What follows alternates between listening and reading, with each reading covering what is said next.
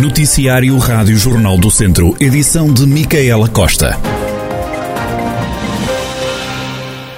No dia em que abre mais um centro de testagem à Covid-19 na cidade de Viseu, Jorge Loureiro, presidente da delegação de Viseu, da Aresp, Associação de Hotelaria e Restauração de Portugal, diz que todos devem estar orgulhosos e destaca o centro em regime drive-thru que funciona 24 horas por dia, todos os dias da semana e que tem sido um exemplo a nível nacional. Devemos estar, de facto, eh, orgulhosos daquilo que é o serviço que temos.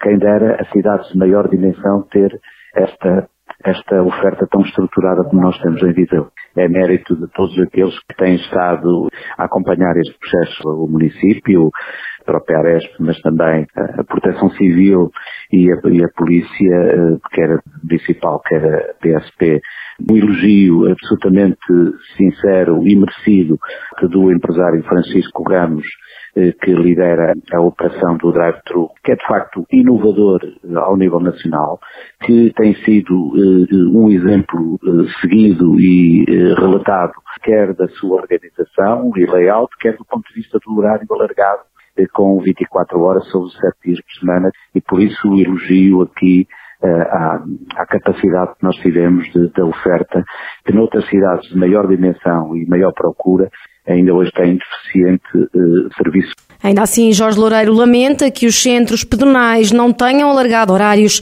de forma a estarem em linha com a procura. Um reparo e alguma desilusão para os eh, horários praticados pelos, eh, nomeadamente este até que abriu hoje, também tem esta, também sofre deste problema, que é os horários praticados por estes centros de testagem pedonais, que eh, não estão em linha com a procura duas realidades distintas. Operadores que não são da região e que têm menos compromisso com a cidade, que montaram as suas operações, mas que praticam horários que nós eh, achamos que que não, não estão em linha com a procura, e, e outro operador que sendo uh, da cidade e que, que está muito mais comprometido, que permanentemente tenta melhorar a sua oferta, porque a necessidade de testagem é grande, está-se a acentuar, vai continuar a ser uma necessidade Jorge Loureiro, Presidente da Delegação de Viseu da Aresp, Associação de Hotelaria e Restauração de Portugal, que diz que Viseu tem sido exemplar no serviço de testagem, destacando que o centro, em regime drive-thru, está a ser um exemplo a nível nacional. Recorde-se que hoje abriu mais um centro de testagem à Covid-19. Localiza-se na Avenida Infante Dom Henrique, junto ao Parque Aquilino Ribeiro, com horário das 8 da manhã às 6 da tarde. A cidade de Viseu passa assim a ter quatro centros de testagem. Além deste novo, estão já em funcionamento o centro de, em regime drive-thru, no recinto da Feira de São Mateus, um outro no Rocio, junto à escadaria da Igreja dos Terceiros, e ainda um outro em Jogueiros. Ontem, nos três centros já em atividade, realizaram-se 1.360 testes, 87 com resultado positivo, uma taxa de positividade de 6,4%, numa altura em que o Conselho de Viseu tem uma taxa de incidência de 971 casos, por 100 mil habitantes. Quanto à restante região de Viseu, Tondela continua a aumentar o número de infectados. No dia de ontem, o município deu conta de mais 27 infecções. Segundo a autarquia, são casos dispersos na comunidade que resultam de uma maior testagem face à época festiva, garantindo que não há surtos identificados. O Conselho de Tondela tem pelo menos 204 casos ativos. Região de Viseu tem 623 casos ativos, segundo os números reportados pelas autarquias. Desde o início da pandemia, há registro de quase 38 mil infectados pelo novo coronavírus. Já em relação aos números do Hospital de Viseu, no dia de hoje estão internadas 28 pessoas, 21 em enfermaria, 7 na unidade de cuidados intensivos. Foi com consternação que a Corporação dos Bombeiros Voluntários de Nelas recebeu a notícia da morte precoce do adjunto do comando Pedro Renato Prado, de 44 anos. Pedro Prado ingressou nos Bombeiros de Nelas há 27 anos como cadete e assumiu o cargo de adjunto de comando em 2013. Guilherme Almeida, comandante da operação da corporação, fala num momento de grande tristeza para todos. É um momento bastante consternação. Obviamente fomos todos apanhados aqui de surpresa. Pronto, eram, eram jovens, no fim, ao cabo, era bastante ativo. Para mim era um companheiro, obviamente também era um, um colega desde, desde miúdo, desde pequenos entramos nos bombeiros e pronto, desde pequenos que, que andamos nesta luta e obviamente é um, um sentimento de perda complicado. Todo corpo de bombeiros também pronto, está um pouco consternado com, com esta situação. É sempre um dos nossos que, que parte, sem estarmos a contar. Pedro Prado sofria de alguns problemas cardíacos. O funeral realiza-se hoje às três da tarde na Igreja Matriz de Nelas. Foi uma situação de nível cardíaco, porque já tinha alguma, digamos que, que uma patologia associada, mas ainda assim estava uma situação controlada, estava a ser acompanhado, mas pronto, assim fomos apanhados de surpresa, sem estarmos a contar. Então o funeral é pelas 15 horas, contudo estará em Camargo, aqui no quartel. Todos nós pretendemos prestar uma última homenagem, pronto, na casa que também era dele, na presença de todos os camaradas e também outros camaradas do distrito que também se querem associar a esta última despedida do Pedro.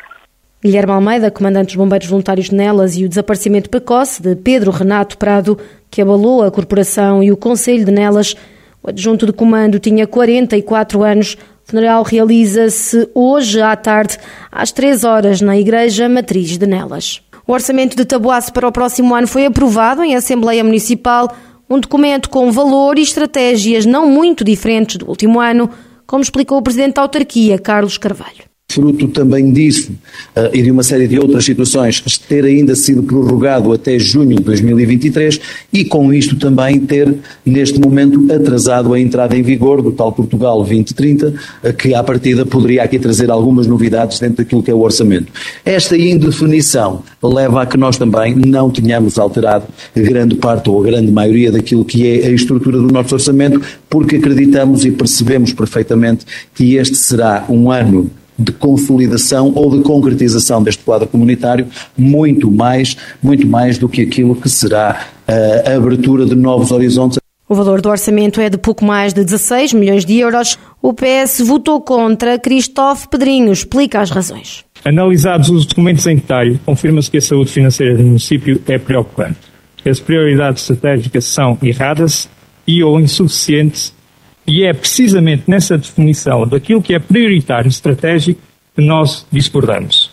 Consideramos mesmo que se trata, que se trata de mais uma oportunidade perdida, sobretudo quando não encontramos neste orçamento medidas que objetivamente respondam a uma questão tão simples e fundamental no tempo presente.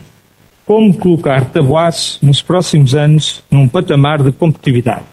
O orçamento para 2022, que aqui discutimos, não apresenta qualquer novidade em matéria de impostos, tanto para as empresas como para as famílias. Não há qualquer mudança. Portanto, neste ponto do relatório, deviam dar exemplos de políticas fiscais ativas e inovadoras que ajudassem as famílias, o empreendedorismo, as empresas, pela empresa, nada.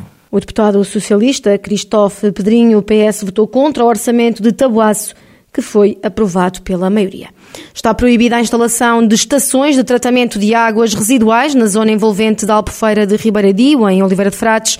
O anúncio foi feito pelo Presidente da Câmara, João Valério, em reunião de executivo.